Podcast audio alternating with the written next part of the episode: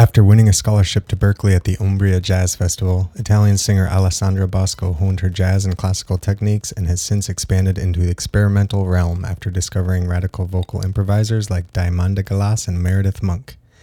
Inspired by sacred traditions such as Sufi chants and shamanic Icaros, here's a vocal extemporary composition from Alessandra Bosco.